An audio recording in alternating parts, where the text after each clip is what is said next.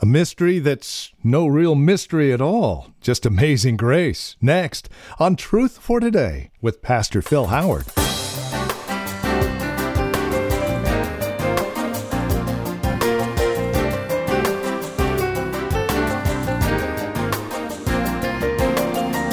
A good part of the love and fascination of a good mystery novel is the revelation of that mystery at the end of the book. We all love to see how it turns out. Well, that's precisely what's happening here in Ephesians chapter 3 as the Apostle Paul lays out for us a mystery designed to be understood, a mystery of, oh, immense universal proportions, a mystery born out of the very heart of God. Welcome to Truth for Today with Pastor Phil Howard here in Ephesians chapter 3. As you join us for today's program, we would also invite you to join us Saturday, June 4th. Mark it on your calendar. I'll tell you more at the close of the program, but it's our Truth for Today listener celebration. You're the guest of honor. Along with great food, there's great fellowship, testimonies, Ron Walters, our special guest, and of course, yourself. Saturday, June 4th. We'll tell you more in just a bit. Right now, here's Pastor Phil with today's program. the good news that God would make people heirs, members of the body, uh, partakers of the promise of God. Paul said, I'm a servant of this glorious good news. And part of the gospel interchange here for him is the good news includes this mystery when it comes to the Gentiles. God's including you. I became a servant of this by the gift of God's grace given me through the working of his power. He's saying, I was assigned to serve out of grace and I was empowered by God's Spirit. Watch this. Although I am less than the least of all God's people, this grace was given to me to preach to the Gentiles the unsearchable, which means infinite, there's about 15 translations on this word, but it really means infinite. You, you can't find the depths. There are more riches in Christ than you'll ever plumb. They're untraceable, untrackable, uh, in, undescribable. They're infinite. And he said, God has entrusted to me the privilege as an apostle that I'm getting by direct revelation this truth. And I've become a prisoner for it. I've become a servant of it. And I'm entrusted with it. And you know, all week I've been thinking, I didn't want this chapter to move me. I wanted to be in charge of it. I was telling Pastor Rollins, I said, sometimes we're in charge of the Bible and it's not in charge of us. I was moved as I read it. That here, I'm not an apostle, I'm not a prophet, but I got the same revelation by Scripture. I can tell a Gentile man, did you know that God's found a way to make you an heir? Did you know God has revealed a way you can become a member of His Son's body? Did you know that you can become a partaker of promises not given by presidents or councils or UN, but by the divine majesty on high? You can touch and plug into divine promises. I get to do this by just proclaiming what's been written. I don't I've got a revelation, but it's written. Paul got it directly from the Lord and he writes it down. Are you a servant of this gospel? What drives us as a church? To tell people good news or bad news? To see how many people we keep guilty because they can't do enough of the rules, jump through enough hoops. Honey, you can't jump through enough hoops to ever win God's favor. You've got to come to Christ. He is your favor. He is the one that can get you a standing with God. And it's not your ability to be religious, keep all the rules, and learn to act like a stereotype Christian. Get over it. He saves sinners that believing and trusting. Why would he say this? He's saying, when I think of what I was when God found me and what I've been entrusted to get out, I'm less than the least of everything God could use. Because he said to Timothy in 1 Timothy 1, he said, You've got to know when God found me, I was persecuting the church of God. I had just come from Acts 7 where I consented to the death of Stephen. I'd got letters from the Sanhedrin. And in Acts 9, I'm going to Damascus to see Christians killed. I'm there to incarcerate. I'm there to persecute. And on the way to persecute, I'm stricken, knocked off a donkey, see a light brighter than the noonday sun. And when God got through with me on that Damascus road, I was commissioned to be an apostle to bear this message to the nations. I can never forget what Stephen looked like as the stones crushed his skull. I can never imagine the death plots I had already conjured up to kill the people I now am a part of.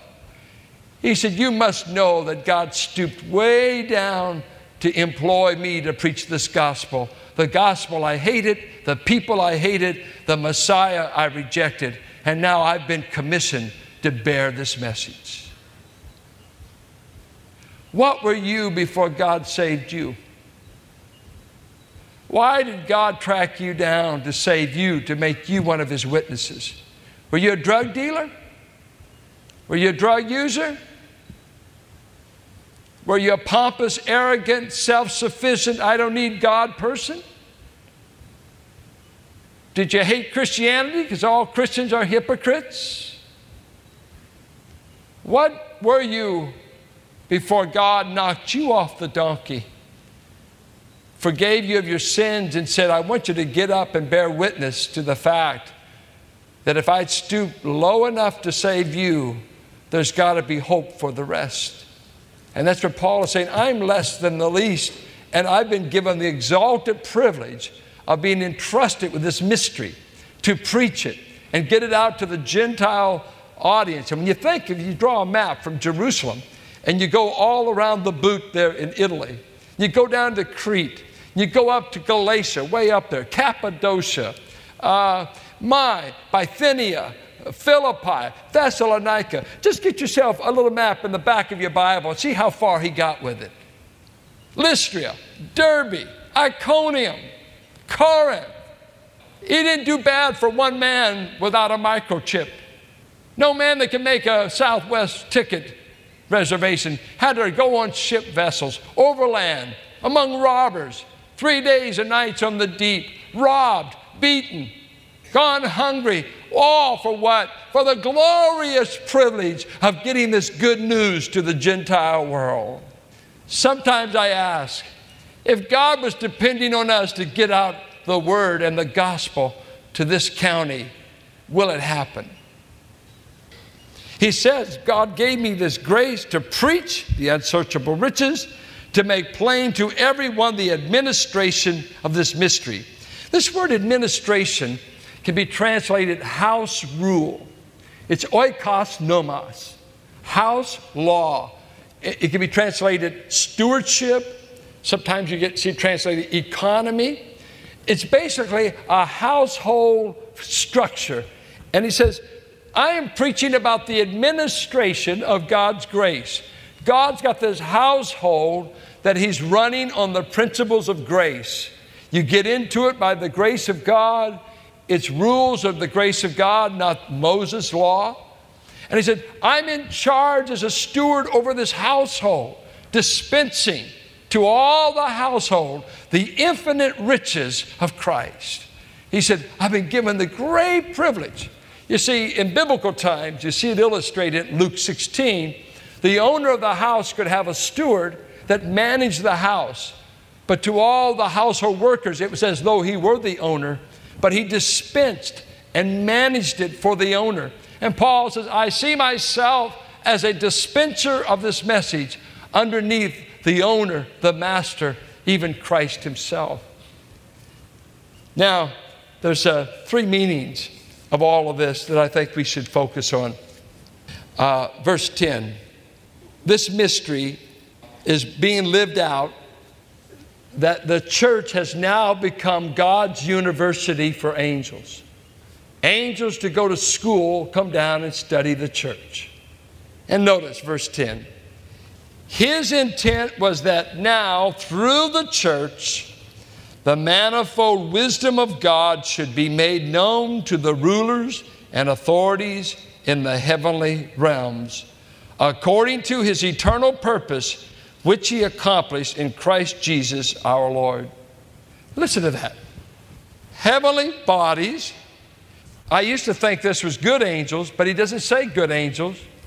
It's probably the latest scholarship I look at in the comparison with Colossians 2 probably fallen angels, evil angels, are observing the victory of Christ. And part of the victory of Christ is I have done something you said could never happen. I brought Jew and Gentile together in one people. I've removed the middle wall of partition. And according to Colossians 2, I've stripped you principalities and powers. I've stripped you of your victory. The cross is being victoriously displayed through what God is doing in the church. Because in the church, it's the only place on all the earth where reconciliation really takes place. In the church, people who become Christians are reconciled to God. And people in the church have that message and power to be reconciled to one another. The evil spirits are looking, what's going on? I used to run this guy's life. I used to get guys shot through this guy. I used to do this through this fellow, this gal. I used to, and now I look down the church and, and what's God, God's using them? They're teaching. They're just scratching their heads, and Kenneth Wuest used to call it God's University for Angels. They're saying, What's he doing? You can't do that. You can't have men treating women as people of worth. They're just people you use. Women are to be used. But in the church, where salvation's working in the hearts of people, they're people of worth. You can't get a bunch of races in one meeting without a race fight. That's what demons would say. Surely you could get a Gentile and a Jew in the same meeting. There are some Jews here this morning. I know them. Born again, going to heaven just like us. We were in the same meeting this morning, using the same Bible, got the same spirit, same destination, same birthright. It does happen every day. But they're seeing God's. Guess what? When spirit beings see saints getting along, they're seeing God's wisdom on display. The greatest victory of demonic powers is when saints don't love one another. Because we're God's display model of what it can be like until Jesus sets up his kingdom. Uh, two, he says, not only is the wisdom of God displayed through this mystery, but uh, through this mystery, it's revealed that uh, we have been given an incredible welcome by God. And I want to uh, explain this to you because there's a verse that uh, it just kind of blew me away when I discovered this. In verse 12, uh, it can be translated this way uh, In Him, that is Christ, by Him, or in union with Him, and through faith in Him, we may approach God. Well, it's really the other translation would go this way in whom we have the boldness and access through His faithfulness. The word is not faith in Christ for salvation, but this word in the Greek text, the way the word order is, that uh, it, this is the way it is in whom we have boldness in confidence through the faithfulness of Christ.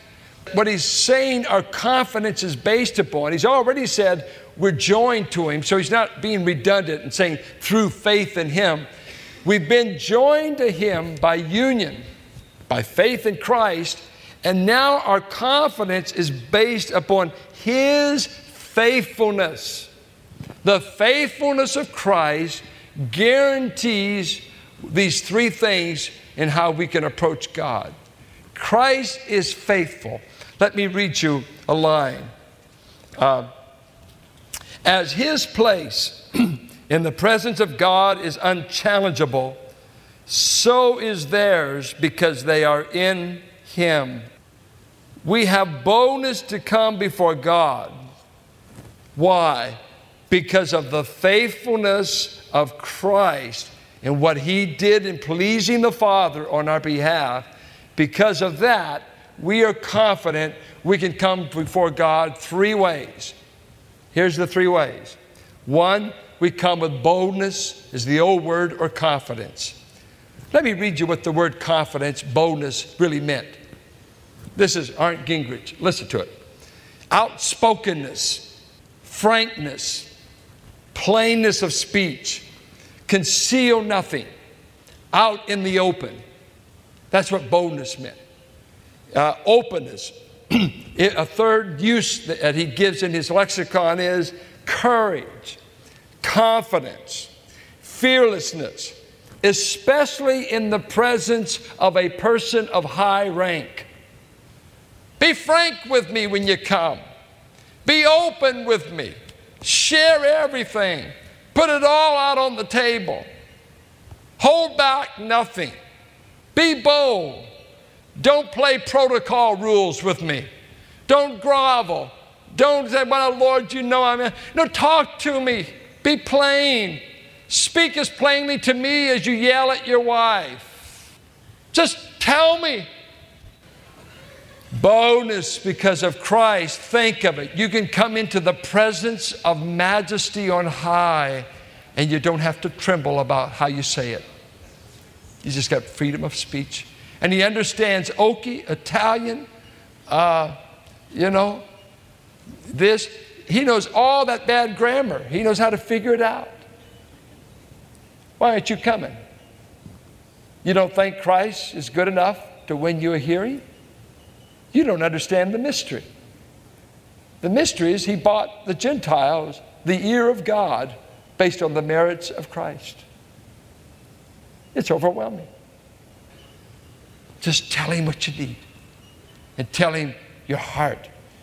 And he won't kick you out because he looks to his son and his son says, Father, I bought them the privilege to talk to you this way. Two, we've got access. And this word for access, there's two meanings of the word. One was to be gr- granted entree to a king or a royal court. The second usage of the word was it was used of a haven or a harbor. It's where ships got out of the storms and they found a resting place.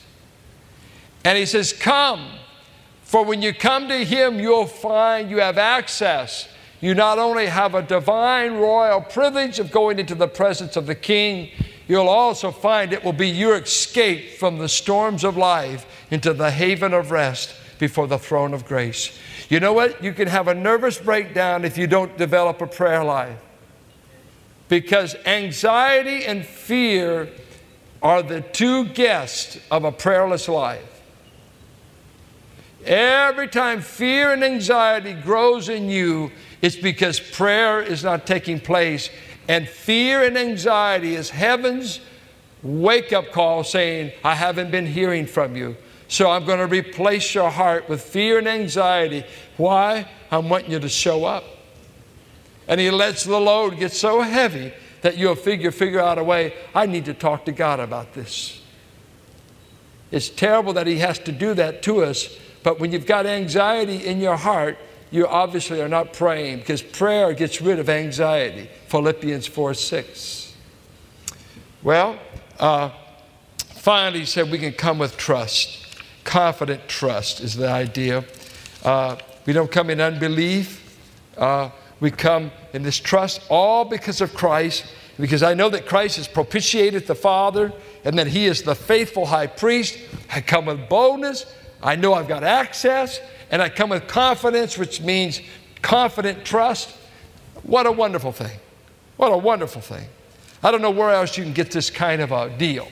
that you can get majesty or royalty listen to you anytime, day or night, and come to your aid because you're an heir and because his son guarantees the benefits. Well, finally, he says, uh, this mystery, what it ought to mean to us, it hit me in verse 13. I ask you, therefore, not to be discouraged because of my sufferings for you, which are your glory. Isn't that a little strange? That's kind of a strange way to end it, isn't it? I ask you not to be discouraged about me being in prison, about all the sufferings you've heard. Don't be discouraged that you've heard of all my sufferings, because my sufferings on behalf of you is your glory. You know what it means? Uh, when you have enough worth in someone's eyes to suffer for, you are really a worthy object in their eyes. They have given you the great compliment. And what has God done in the gospel? God has told human beings, You are worth enough to me to die for. Is He not saying that? You, what are you worth to God? You're worth enough for me to give my son. I, set your price, I set what you're worth. Uh, no human being ever told God he had to give a son. It was God's idea. And God says, You're worth a son to me. And then you go beyond the atoning sacrifice of Christ, then you take the messengers of the gospel. That he's telling these Gentiles, I'm enduring all of this because you're worth it to me as a servant.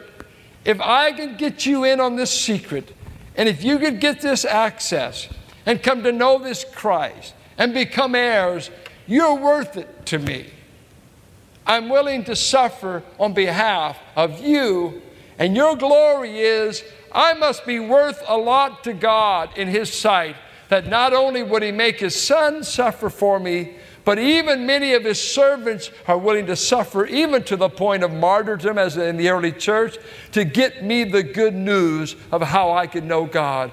He must have put a great, great worth on you. A tragic story going on. The Burnhams, we prayed for them.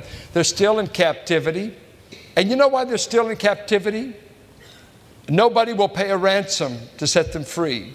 The Filipino government does not want to do it. The United States government does not want to do it. The New Tribes Mission does not feel that's the policy to do it. And in essence, there's nobody that's willing to exchange the money for two lives. Of course, the message is we can't negotiate with terrorists. We can't negotiate with kidnappers. I understand that. But if it was your boy and your girl and you were a multimillionaire, would it be worth it? Would you negotiate? You bet I would. But think of how helpless their mother and father happened to be, watching the news, not having the means and the wherewithal to buy their redemption and their ransom. The whole issue is are they worth enough to anybody to pay a ransom? And God said to you and me, You are worth enough to pay for you with a ransom. And the ransom I paid was with my own son. God's design for life. That is the title of the series that today's broadcast has been taken from, and you're listening to Truth for Today with Pastor Phil Howard, the ministry of Valley Bible Church here in Hercules. As we close out our time together today, we would like to invite you to join us for a marvelous celebration. You know, for almost 20 years now, next year will be 20 years, uh, Truth for Today has been airing on this radio station. As our way of saying thank you for being a part of that ministry, we're inviting you to save the date and then join us. June 4th, that's a Saturday, 4:30 till 7:30 in the afternoon. Here at Valley Bible Church at the Family Life Center, we have a celebration of God's goodness to the Truth for Today radio ministry. Again, our way of saying thank you for being a part of this ministry. It is our hope and prayer that you are growing in grace, that you find these broadcasts encouraging and helpful to you. If you've got testimonies and um, just stories of how the broadcast has encouraged and helped you in your relationship with Christ, we'd love for you to join us as we celebrate together God's amazing goodness towards us as we have continued this ministry here on this radio station. So save the date. Again, June 4th, 4:30 to 7:30 at Valley Bible Church. For information and details, simply give us a call at 855 833 9864 or stop by our website for further information, truthfortodayradio.org. And again, that phone number is 855 833 9864. It's a celebration I know you'll be blessed by. So make it a point to join us again June 4th, 4:30 to 7:30 at Valley Bible Church. Again, call for details 855 833 9864. And then come back and join us next time for another broadcast of Truth for Today with Pastor Phil Howard.